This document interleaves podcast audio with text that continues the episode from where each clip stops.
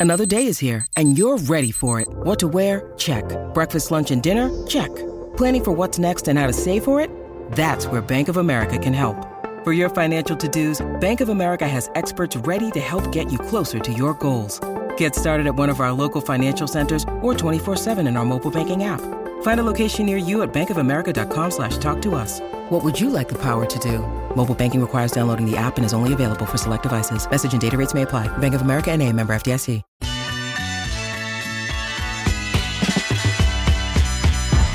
We are rolling right along on Hot Mic with Hutton and Withrow across the Outkick Network. I'm Chad Withrow. Jonathan Hutton will be back next week.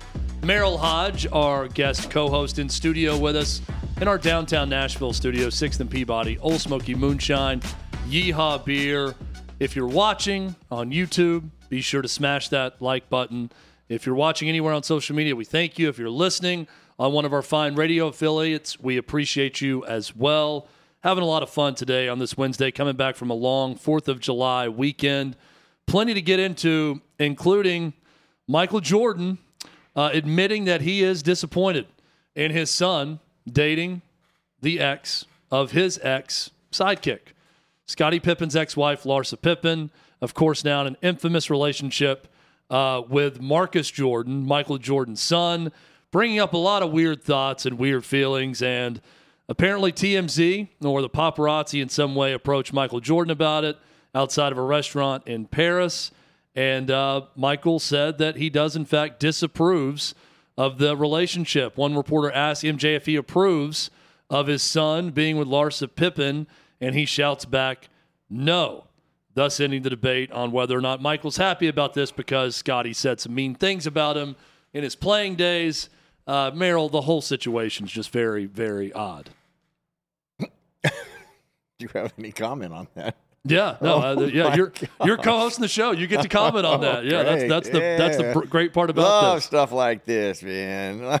Yeah, All right, you got- don't care. You're saying you- well, honestly, stuff like this, I really don't care. Yeah. I mean, it's relevant. I get. Um, didn't you say Michael Jordan said this is odd?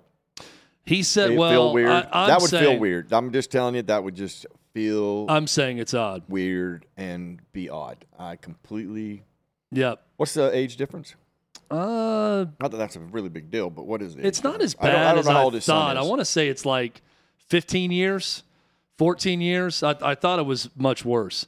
Um, the other story to talk about is Tiger Woods finally speaking on the PGA Tour LIV merger. Uh, that is the headline and Outkick. The only problem is I don't know that Tiger Woods said anything other than uh, he, tweeted in response to the Talking Points memo released this weekend. I have never seen this document until today, and I did not attend the players' meeting meeting for which it was prepared at the 2022 Travelers.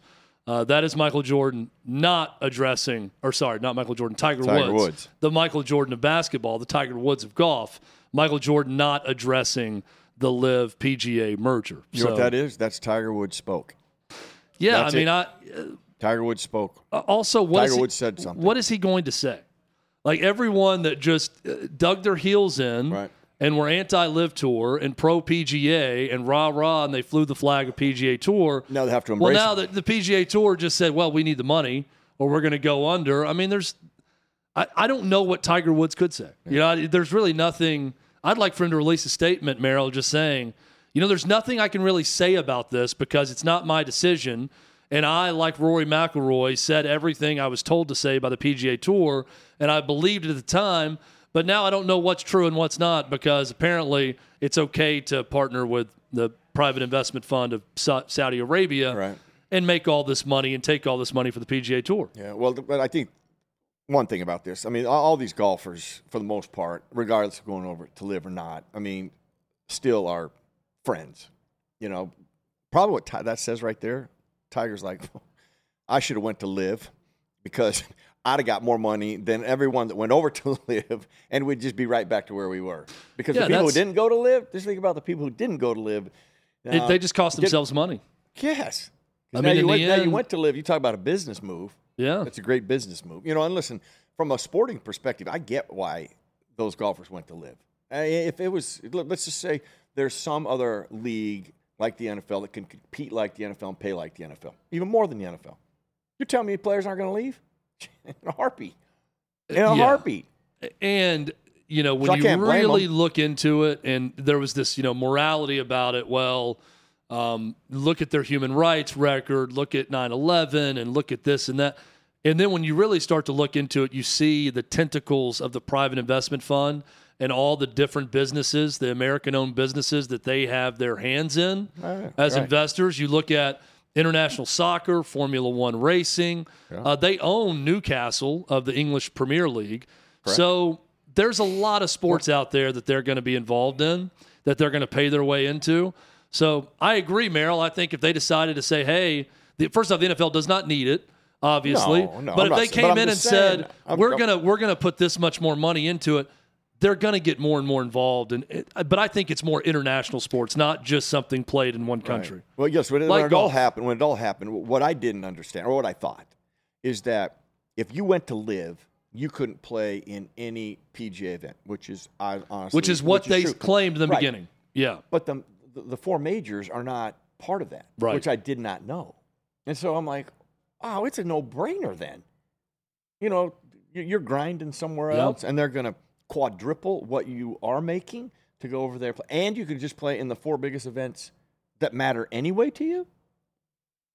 Crazy not to, but I, I interpret that as Tiger would say, I should have taken LIV money and went over there because we'd be, be back here um, all working together.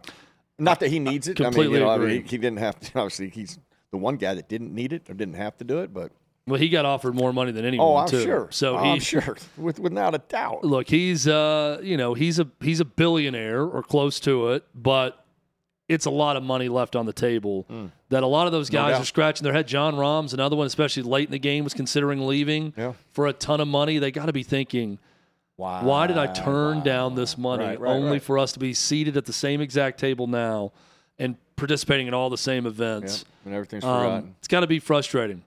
So Merril Hoge, longtime uh, ESPN analyst, football analyst. Merril, one of your favorite sayings, one of the favorite things to talk about, you as an NFL running back know a thing or two about this, factor backs. Yeah. So love- when we talk factor back, when we talk factor backs Right. and we're looking at today's NFL, what are we talking about? What how would how would Merril Hoge define factor backs? Okay, well, well, this is actually how it came about. Um, one of my first meetings ever. Uh, well, let's put it this way: when I was in, when I was playing in the NFL, we had one of the greatest position coaches in NFL history, Dick Hoak. Okay, Dick Hoak coached Franco Harris, Rocky Bleier. He played for the Steelers for ten years, coached for forty. Um, but every week he would walk in and he'd say, "All right, guys, this week we got to be a factor in the passing game. Right? That'd be our emphasis that week." Next week he'd come in and boy, boy, we have a blitzing team. We're gonna be, gotta be real key factors in blitz pickup. And every week would be a different scenario, you know. Um, and I, I was like, man, we- we're not running backs, we're factor backs because every every week we're a factor in something. That's how it came about. So ultimately, that means you got to do a lot of things, you know. And the more you can do, um, the better you help your football team. But you can't just be a runner; you have to do other things. Um, and now a couple of these guys in the AFC may be viewed as just particular runners, but they actually do more for their team than that. Um, and, and in fact, all three of them, you know, have some type of, of role. And actually, it ends up being almost four in the AFC. There's three, three A and three B. Yeah, You've got four four AFC running Yeah. backs we're going to discuss, three in the NFC. Yeah. So um, we're gonna are we going to count down three, two, one Is that what we're gonna on? Okay, this? so All right. three. So we'll do. So num- two- number three in the AFC, Merril. Let's let's start there. And number three in the AFC is Cleveland's Nick Chubb. oh, no, no, no. Okay. Actually, we got three A, three B. Yeah, I've got we got it in one order here. I got it now. Yeah, yeah, Pittsburgh's Najee Harris is number three. yeah. And three A and um, Travis Etienne. We got a tie for three third. B. And, Yeah. and and and really, these guys, you know, first of all, Najee Harris, his rookie year, he played like every down, first and second, third down. I can't even tell you how hard that is, just from an overall concept of being a blitz pick. Uh, somebody's got to pick up blitzes in third down. That's very hard for a rookie to do and conceptually gather that, put your um, wraps, wraps your head around that. Travis Etienne got hurt, but last year, both of these guys, and the reason I put them at 3A and 3B is I think that they have like this year can be their the real breakout year. Neither one of them had a a real their Najee's year, rookie year was outstanding, but his second year wasn't as good. I think this year he has a chance to really be absolutely dynamic in a lot of ways.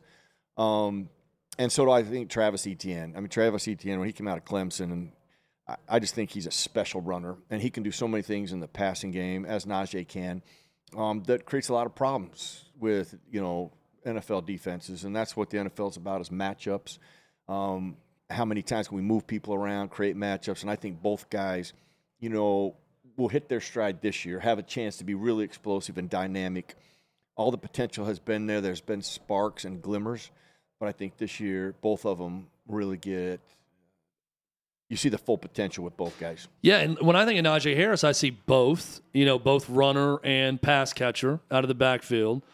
I think Travis Etienne, I think a little bit more pass catcher and being a factor in that part of the game. He's a little more right? dynamic in the passing game. A little bit more wiggle to his game. Right, a little more loose. Now, here's where Najee can be great. Is that is if he becomes becomes a more decisive runner. You know, now listen, some of uh, it is not his fault. You know, he has not had a lot of help up front. The offensive line has really struggled for the Steelers over the last couple of years. They have started to get better and they have a potential to be very good this year with the people that they've gotten in free agency and even in the draft. And that will help him. What he has to do is just be a, a more decisive runner. That's the key in the NFL to be successful as a runner. And then he has enormous skills. I mean, he has his size. I mean, I don't think people appreciate how big Najee is. You know, Najee's like 6'2", 240. Yeah. I mean, and can move. You know, and if he just uses that decisiveness and really hones in on that and harnesses that, I think he has a potential this year to be absolutely explosive. And then you mentioned Travis Etienne has just a special wiggle and little juice about him. Um, but his complete versatility give both these guys an opportunity to have dynamic years. Merril, number two on your list, no one mistakes him for someone that doesn't have a lot of size. Yeah. And he is known as an enormous wrecking ball that can also change the game by going 80, 90 yards in a heartbeat. That is Derrick Henry of the Tennessee Titans. And it's, you know, Derrick Henry. You know, I talked about the two problems with, or the problem with Najee Harris being decisive. That was actually Derrick Henry's biggest challenge coming out of Alabama, transitioning to the National Football League. The one thing that um, Derrick Henry is not really good at, he doesn't have great agility, start and stop ability. You know, he's not going to be dynamic laterally, vertically, and then be explosive. You know, and I, Eddie George and I were talking about this, and I think it was really Eddie George and Derrick Henry when he leaned on Eddie George, and Eddie said, "Hey, listen, yeah. when you pick a when you pick a lane, hit it, because you, you don't have the ability to start and stop like in Travis Etienne, but your size and your speed, you will be such a better runner. Once he committed to that and he developed that and he harnessed that and he became, that's when he he exploded. That's when all those big runs came, and when you look at him having to defend him, that is the ultimate goal for defenses. They're like, okay, how can we get him to stop his feet at the point of attack where they're trying to go with it? If we can't do that, it's going to be the longest day of the week for us. Now, when teams can do that, and very few have been able to do that, he is a different runner. But you can't do that all the time, and that's all you got to do is fall asleep. And his ability to hit it, and his speed, and his overall size, um, and really just how he's taken care of himself, and the, the consistency that he has had. You know, like this is the type of career, like at this point, you're like you might see him fading, and I don't think so. I think the way he is, he is really trained, the way um, actually he plays. I I don't see, I didn't see a letdown last year towards the end, and I don't expect to see one this year. I still think he's one of the most most feared runners and feared players in football. You can see a line of demarcation in his career from that meeting with Eddie George on with production, also in a lot Yeah. of ways. Um, we'll go quickly with the next ones because we'll have to get to the NFC. Number one, Nick Chubb. Yep. I mean, Nick, Nick, uh, to me, has always been just a a true pro runner. I mean, the second he got in the league, he adapted well, and he's now he is laterally and vertically very dynamic and decisive, and he has the combination. And if you ever want to see like a seasoned, pure seasoned runner, why I got him just above Derrick Henry is because of his lateral and vertical ability. You know, to stop and move and redirect. Um, but his ability to make positive plays and his decisiveness puts him at number one. And um, do not see him declining either. Um, that'll be bad. That'll be good for the league. Hard for the AFC, the AFC but um, good for the Cleveland Browns. Let's move quickly to the NFC. Number three. I know we do have three. There's no tie for Yeah, third yeah. on this one. Number three on this list, maybe a surprise to some, but not to Merril. Tony Pollard of the Dallas Cowboys. Listen, and and I to me, Tony Pollard has just started. You know, when they started to finally realize all the things, like, okay, we just talked about Travis Etienne. Okay, he has that. He reminds me of a Travis Etienne. He could play in between the tackles. He's dynamic in the passing game. And they finally leaned on him, but they didn't really lean on him until about week eight, and then they rode him, right? Well, he has, he doesn't have a lot of wear on those tires. And if the Dallas Cowboys want to move forward and go, well, shoot, in the playoff, as soon as he left, their offense completely fell apart. You know, I mean, I know Dak didn't have the best of taste, but I'm gonna tell you this: it's because you didn't lean on this guy and have that guy as a weapon. That that that made a big difference in that game. But um, he has the abilities of an Etienne in all phases of running it, blocking, and the passing game. Number two, Saquon Barkley of the Giants. Yeah, I, I, he was one of the most special. He's as special runners I've ever seen coming out of college. Um, then his injury set him back when what we saw last year, the Giants don't get to where they are without Saquon. Um, and he, you talk about a guy who can laterally and vertically move, like almost like a Barry Sanders. Um, he does a great job of using that combination along with being decisive. I use the word decisive because in the NFL, if you want to, the hash marks are narrow. The game is played in the middle. It's not like the college where you can play on the perimeter. That's why guys like this who have had success playing on the perimeter in college struggle in the NFL a little bit early then they have to learn how you have to play in the NFL. It's played in the middle. That means getting in the in the lane, hitting it as quick as you can, getting me two yards, three yards, and then eventually get the big one. And with his dynamic skills in the open field, make him. I think this year will be his best year. I think he'll have a better year than he had last year. Merril, you were on TV for a long time, so you know all about this term, the tease. That's hold. what we got. We, what, we, what we're going to tease right now is when we come back. The number because one. we are forced to get out in 30 seconds we will give you the number one Merril Hoge factor back in the, in National, the National, Football, Football Conference. That's coming up next. Plus, we'll talk hot seat with Merril Hoge and the factors that lead to a coach being on the hot seat in the NFL.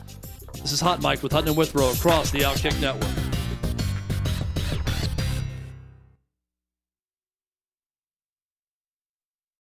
When you need mealtime inspiration, it's worth shopping Kroger, where you'll find over 30,000 mouthwatering choices that excite your inner foodie. And no matter what tasty choice you make, you'll enjoy our everyday low prices, plus extra ways to save, like digital coupons worth over $600 each week. You can also save up to $1 off per gallon at the pump with fuel points. More savings and more inspiring flavors make shopping Kroger worth it every time. Kroger, fresh for everyone. Fuel restrictions apply.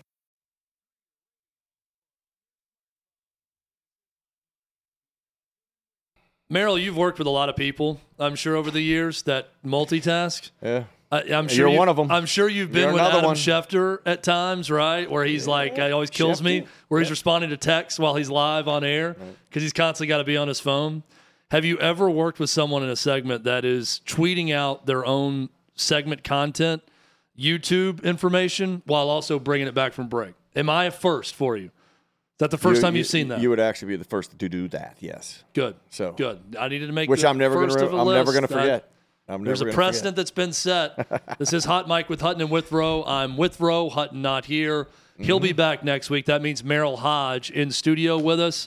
The great Merril Hoge, author, longtime NFL analyst on ESPN, former NFL running back, former Idaho State running back. Oh my gosh! How was Idaho State as a? I, I know. Uh, as a program, it's good for its level. No, right? no, no, no, no, no, no. It's bad for its level. Oh, okay? okay. I don't think they've had a winning record. And this is they this were good is, when you were this there. Is how though, desperate. Right? This is how desperate they become.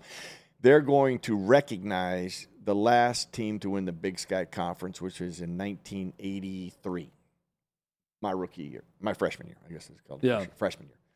That's the last winning season they had. And you're going to go back to be honored for this. Uh, well, they're going to honor the team. Um, you know, the team's going to come back. Um, I don't know I don't know schedule wise where I'll if I can. But, See, I'm um, thinking Montana, Montana State, and that rivalry, which those are really those, good those, programs. Those have had great pro. Well, you really actually, you know, was in the Big Sky at that time was our rival. Our biggest rival was Boise State. Okay. See, Boise State was they moved on to bigger Sky, and better things, and they did a great job of that.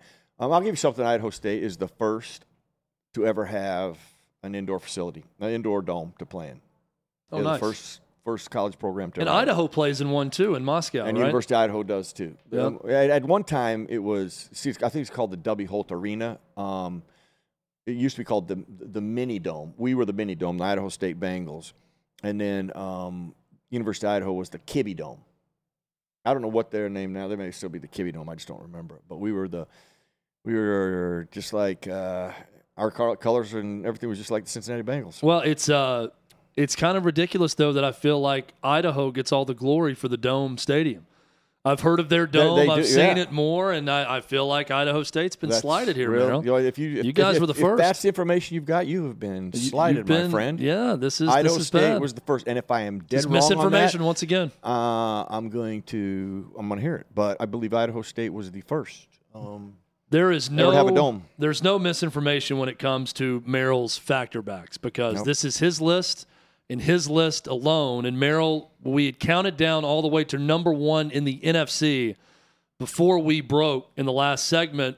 But your number one NFC factor back, also number one in the NFL. Yeah, is that right? I, I, would put him as as number one, and I still go back to that factor back being you got to be a factor in all phases of the game and a significant factor in them. You know, you, you know, there's some players that are stronger in the running game than the passing game. This guy is balanced in every aspect of run, pass, and that's Christian McCaffrey. Um, when you look at when he came out of Stanford, you know, you knew that this is what he was going to be able to do for a team, whoever whoever grabbed him. Now, to go to San Francisco, going to San Francisco helped his career.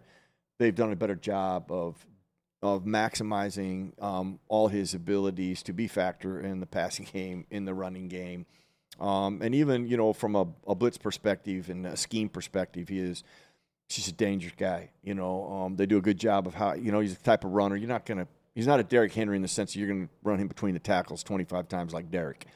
But you got to be creative with your runs. You can have perimeter type runs, but there's no run he can't run for you. Um, so uh, listen, it wouldn't be bad to be all. We're like splitting hairs with most of these guys, really all of them. You know, these these top seven, six, seven guys are splitting hairs. You know, I, I don't think there's a team in the National Football League that go, nah, I won't take them. I like my. These guys are it's also, players. you know, running backs, it's seen as a position that, that, for instance, in college, it's one that doesn't take a huge adjustment. Guys can come in as a freshman and make a big impact. Because I think for a lot of people, they say, you know, you hear the coaches talk about, well, blitz pickup, protection issues, those things they have to figure out also.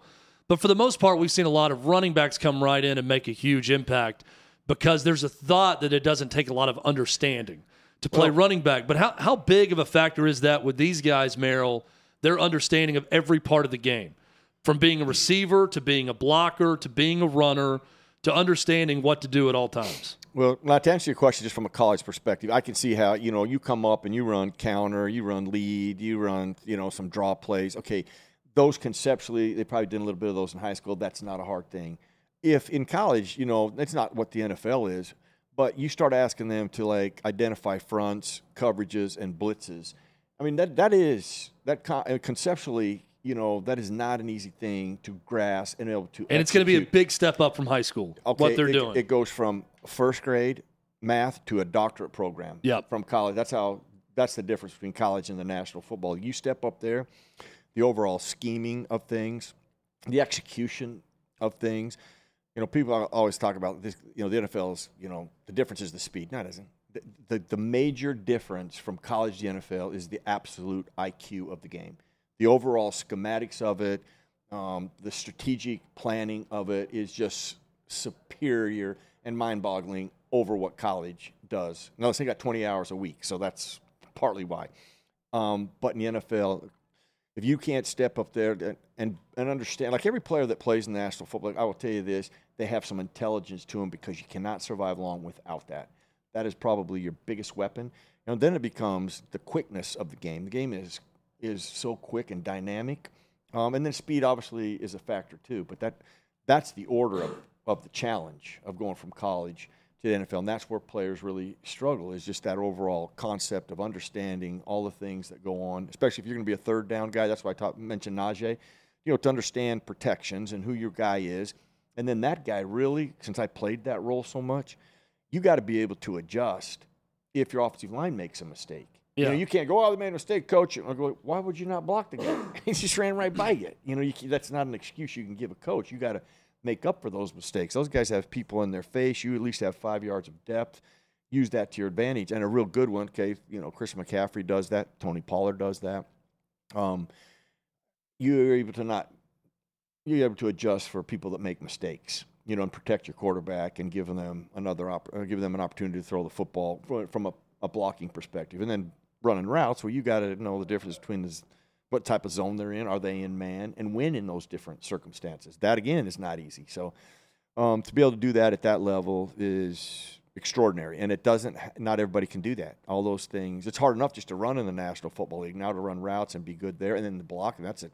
You're asking a lot. It's the only position that there's no position that does more than what those guys do for a football team. Merril, we're going to call the next segment if I can get if you this if you survive. up. Yeah, if uh, you're going to carry the rest of the show. Actually, yeah. no. Um, let me get some water. Davey, get up here, baby.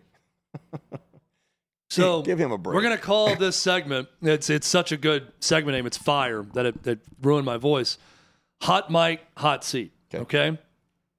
When we floated this idea to you, you had a great response as to the contributing angles, everything that goes into a coach being on the hot seat in the NFL. Can you explain what puts you on the hot seat? And it's right. not exactly what people think about. Right. Well, people are like, oh, who's on the hot seat as a coach? I go, what are you talking about? I go, let me tell you this. Oftentimes, a coach doesn't even have a choice in the shift of an organization. Okay ownership could be going, and this this happens all of the time. Ownership could go, you know what?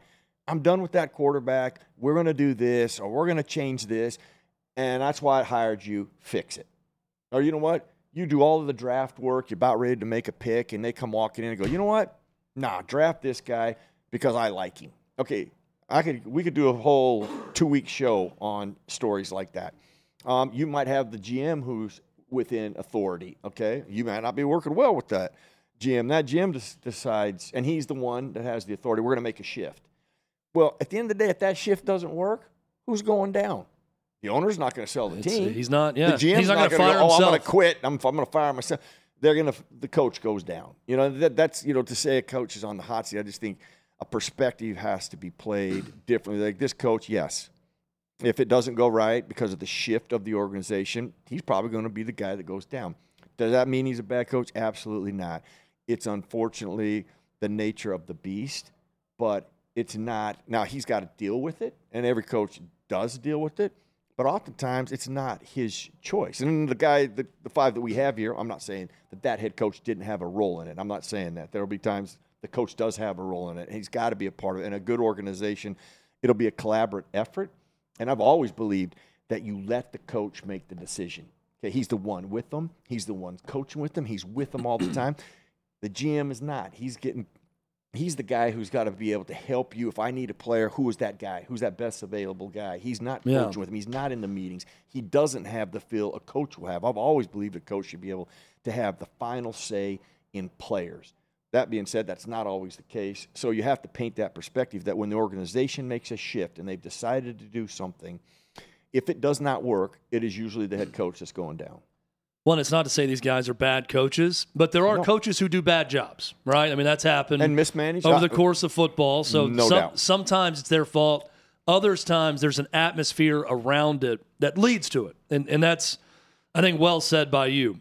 Number five on your list, hottest seats in the NFL, Robert Saleh of the New York Jets, and I think this is the perfect example, Merril, of what we're discussing in this is an atmosphere thing. This is about what's been added yeah. with Aaron Rodgers this past offseason Look, and expectation now. You made a mistake with Zach Wilson. Now, listen, the two things you got to question did they evaluate? First of all, um, Zach Williams Williams struggled playing. Wilson, yeah. Uh, sorry, Wilson, sorry. Who did I say? Williams not weird. you said it right the first time, then you Zach. said Williams anyway, the second time. Yeah, you got it right the first I, time. And, I, and listen, Zach lived, played at BYU, played, lived with my son, so I, I know Zach. I mean, and but this was the problem with Zach's three years.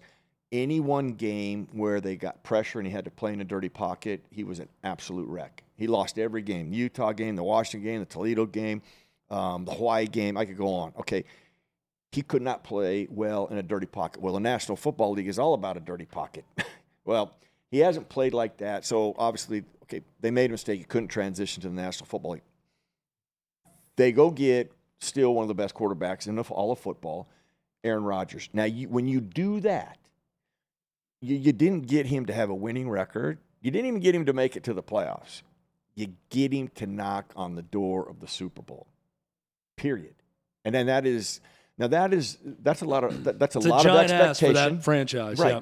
Now, listen, defensively, they, they they are they are kind of close. You know, the runner that got hurt, his name's escaping me, the kid from Iowa. Breece Hall, I mean that, Iowa State. yeah, Iowa State. Dang, that guy, I am telling you, is well when he came out. I mean, and he transitioned well. I mean, now hopefully he'll be back. You know, I mean, on his injury, and he'll be able to be what he was when he he left. Um, which that takes a while with that injury. That being said, with Aaron Rodgers to play the position like it needs to be played in this league, we already know he can do that.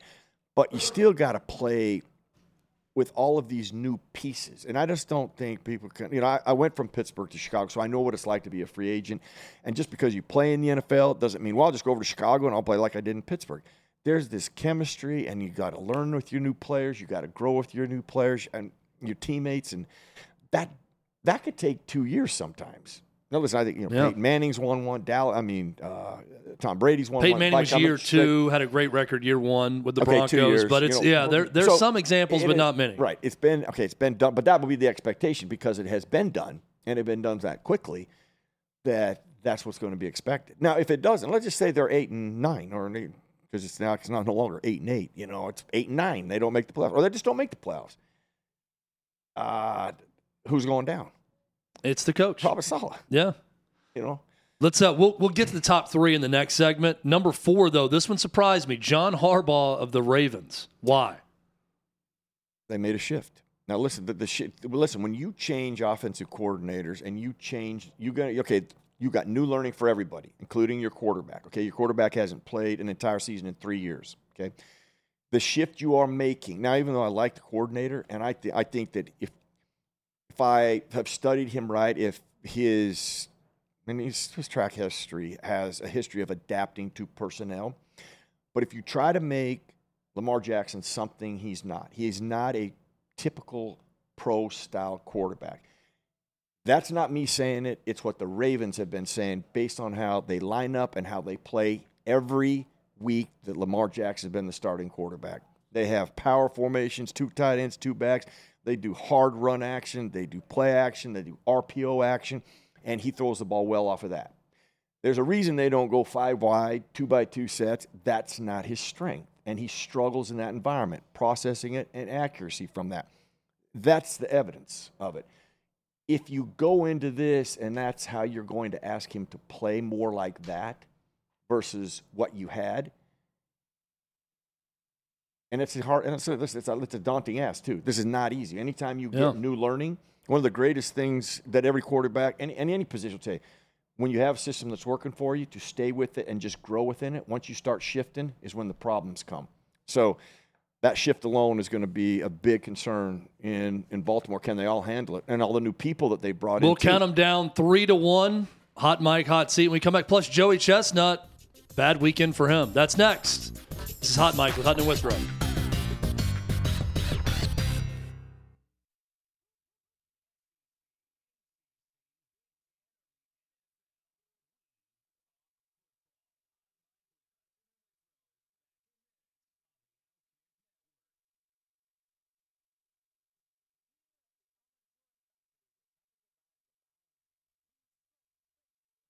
Final segment of Hot Mic with Hutton and Withrow on this Wednesday afternoon. I'm Chad Withrow.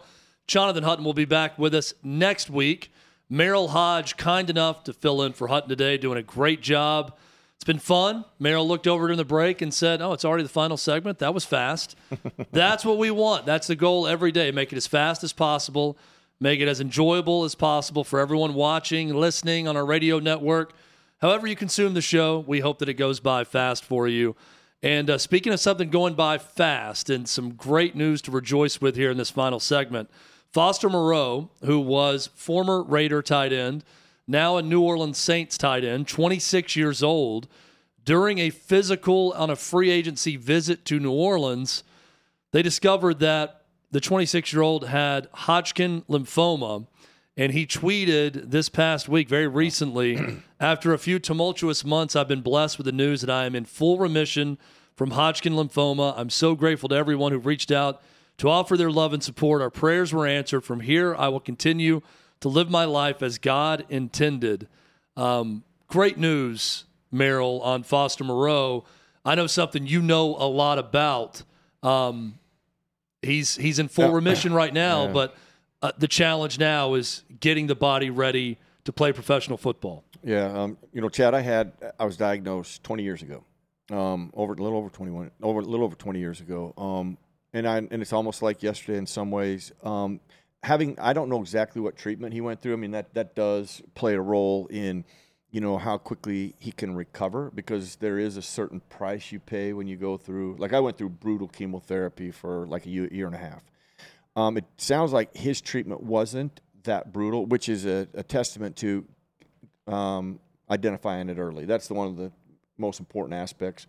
Being in great health um, and ide- identifying things early, which he has both of those going for him. So it seems like it was a, a quick process, being in remission that quick, because it just has happened in the off season, right? Yeah, And that's that's a pretty quick turnaround, but couldn't be happier for really for him and his family. And the relief of that, I will tell you, is is it is devastating it is when you hear it. Um, I call it the dark days of diagnosis because it's not just one day; it's many. Um, to feel that freedom, because going through it every day, it's like it, it it hits you in the face. You don't get a weekend off. There's no time to rest. It feels like so for him to have that peace and joy and it being able to move into the season is really uh, should give hope for so many people. It give a lot of hope to people. yeah, great story. The, the timeline is so in March he had his free agency visit with New Orleans. Okay. They discovered signs of Hodgkin lymphoma, diagnosed with it. By May, the team seemingly knew that he was going to recover in time for this season, signed him to a three year deal worth $11 million, $8 million guaranteed. So, also cool the Saints to show that, that hope in him that things were going to work out and be fine, and it looks like they are right now. So, Well, listen, really good news. Um, it, and it speaks to the type of treatments that are are available now. More in the blood cancer that I'm aware of, because that's the kind of cancer I had. Those targeted therapy treatments, you know, are less intrusive to the entire body and effective against the actual cancer. So, um, good for him. Yeah, Happy. absolutely.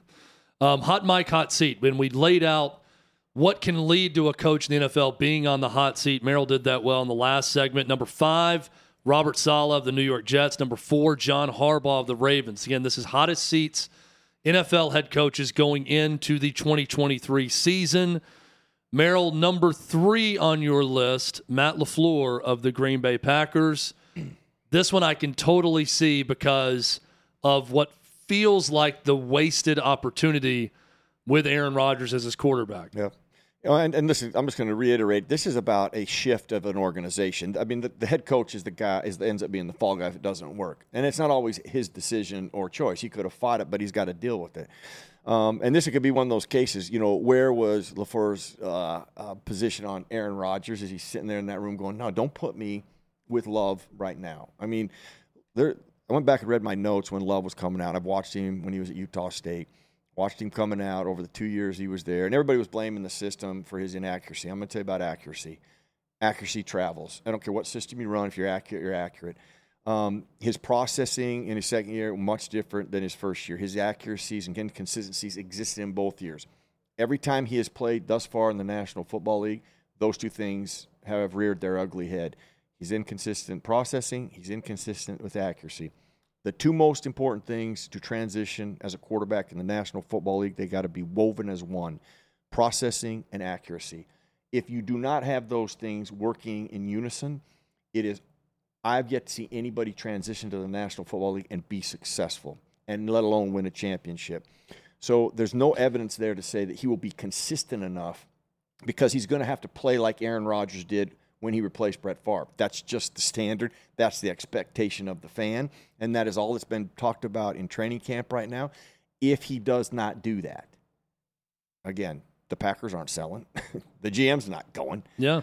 Your head coach is going to take that. Gotta have a fall. fall guy at that point. And so, but it'll be, you know, there's a lot, there's an enormous amount of pressure there. Um, but the evidence that we that I have seen to this point does not bode well for the Packers um, having a great year with with Love. If things go south in Cleveland, it's not going to be Deshaun Watson that gets fired. No. It's not going to be Jimmy Haslam that sells the team, as Merril has said. It's going to be Kevin Stefanski that takes the blame, and that's why Stefanski with the Browns number two on the list of hot mic, hot seat for the upcoming NFL season. Merril, why? Well, you know, I, I don't know if people calculate. You know, Deshaun Watson doesn't doesn't play for almost two and a half years. Right. That's two and a we half saw that years. rust when he started playing at the end of last Right. year, too. But that's two and a half years of seasoning, okay? And he got two and a half years older in that process. I mean, that is a lot of ground lost. Now, I clearly, I mean, his first game against the Texans, he was just an absolute wreck. I mean, he was like, oh my gosh, I feel bad for him, okay? He really didn't, he got a little better, you know. He was um, skipping rocks in that game. I mean, Oh. could not complete easy it was, passes. It was so bad. Now, listen, completely expected. You're not shocked by that. You're like, but you know what? You didn't really see any of his magic or consistency at any point. You saw flashes it, but you never really saw it unwind and get going. So now, with the offseason and all the work he can do that he couldn't do, um, it'll be an interesting watch this year.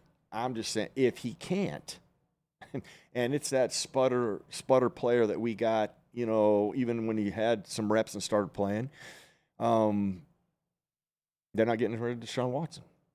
They, they're they're they're, they're married to him. The investment is definitely there with a guaranteed contract. regardless. You know, um, the first of its kind in NFL history. and, and and and if they do get rid of Stefanski, you know, now you have new learning again. Again, now you got a, a kid that's gonna have to learn the system again, and and you could it could be an absolute train wreck for another five, you know, three or four years there before you get you get it uh, back on the tracks. In the same breath, the one guy who can save Stefanski is probably Deshaun Watson.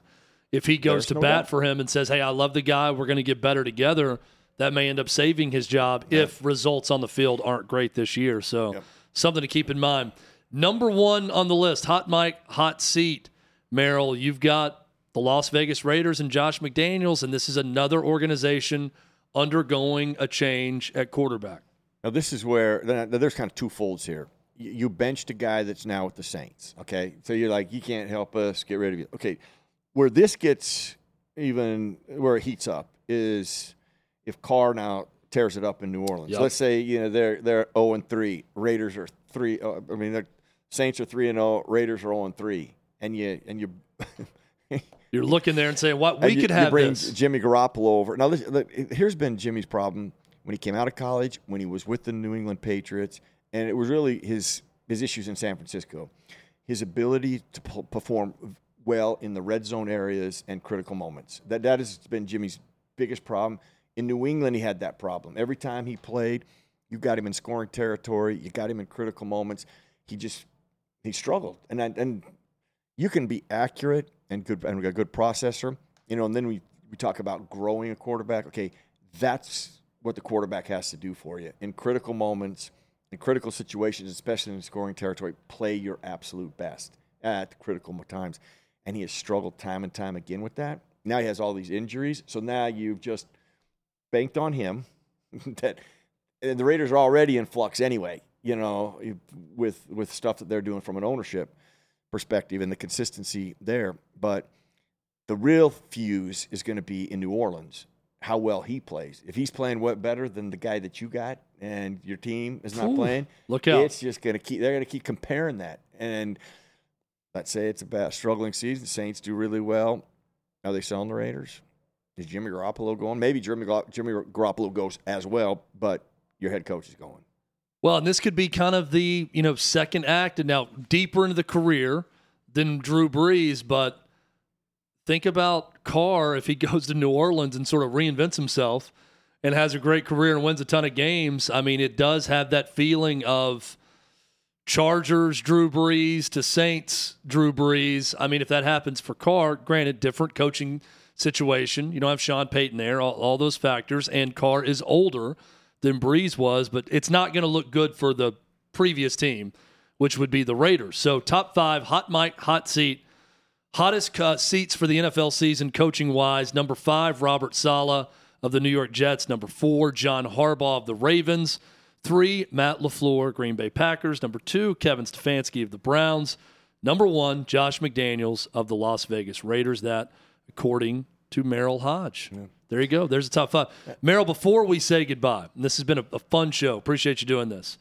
I do have to share with you what would be my absolute nightmare. I'm not a fan of these carnival rides or fair rides that aren't well constructed, any type of roller coaster So like that. you don't trust the mechanics behind the don't thing? necessarily trust the mechanics, and also anything that does anything repetitively, I will get sick yeah, on. yeah. Like if it spins, if it's going up and down one way or the other, I need some movement where I get out of a you know locked position.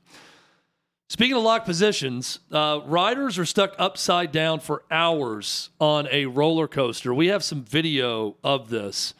Um, I saw this. This was at a, a Wisconsin County festival. This happens every year. Doesn't it Every every year something to you, I- crazy you. happens. I mean, there's no like horrific things that happen here to anyone, which is good news to pass along. But being stuck for hours in this position upside down, Oh boy. I mean, I, I can't imagine trying to get down and walk after that. Uh, the the head rush would be amazing. That is scary That, that, at. that's frightening. Listen, I don't know how healthy that is upside down. I don't even know how long a person, based on the pressure, because yeah, that's dangerous, right? I People passing out. Not, I don't know exactly how the body's built to be don't know what else upside down for. You said hours, huh? hours, hours. Not good. Not I- good. you will not catch me on one of those ever. Roller coasters. I am not. I will be over on the putt putt. Do you watch the hot dog eating contest, Merril? Uh, you know, I, I saw glimpses of it. So yesterday they So had the, who's women's won it- competition, but oh. Joey Chestnut, who wins every year, no competition could not defend his title because um, they, it rained out. They had it's all outdoors on Coney Island. Here you see the video of it, and the rain was so torrential that they had to postpone it. It's going to happen later in the day, maybe the next day, but instead, it's it's canceled. No way. Oh no, Davey's saying it happened. Yeah, I thought he. So yeah, no, they were going to cancel it, and that was the rumor that was Okay. circulating. It's like, ah, it's not going to happen. But then they made it to where they were able to get it done. I just thought it was interesting. It's, I, I mean, it's not like we're talking about they need a nice field to have this hot dog eating contest. Just move it inside and put up some tables, and I mean, you got the hot dogs there anyway. That's that was the thing. But no, John, uh, John uh, Joey was able to win his 16th mustard belt. yeah, that's what I thought I heard. So it shows how much I How care many about do the you- uh, hot dog eating right, contest. I didn't well- know that it happened yesterday. Congratulations, Joey. Where's he rank on your all-time greatest athletes? Uh, Hey, did I heard, be- listen, behind I heard every that. professional baseball, football, basketball player, golfer, all time, behind all of them. how many hot dogs? That's ever do? played a single inning or a single game. I think he did 62 yesterday. Merril 10. Hoge ranks 4,000 spots higher of all time greatest athletes than Joey Chestnut. I'm, I'm the first to tell you that. Yeah, I appreciate that. Merril, thanks so much, man. Chad, you're a good man. A lot of Did fun. a heck of a this job. is a good, yeah, good time. Appreciate you coming in, filling in today. Um, go read the books that you've written. I say that plural. Uh, hopefully, I'll have Merril back on the show very soon as well. I would love it. Tons of fun today. We'll be back at it tomorrow. Go coach be him up back tonight. next week. Your daughter. yeah, got big a baseball get banged. big Let's do it. uh, big 8U softball scrimmage tonight, an away scrimmage also. So I got to get ready for that. So what's our steal sign? Um, Can they steal? well, we Can try to get them going early, grade? but Right, right. I'll- What about this? I'll tell Just- you. I'll just tell you after the show. Yeah, it's usually just go, just, let- run. At that age, I just say, just keep going. Hey, Make you hit the get ball, you out. Make run to the next base. we'll run to the next show tomorrow. This has been Hot Mic with Hutton and Withrow.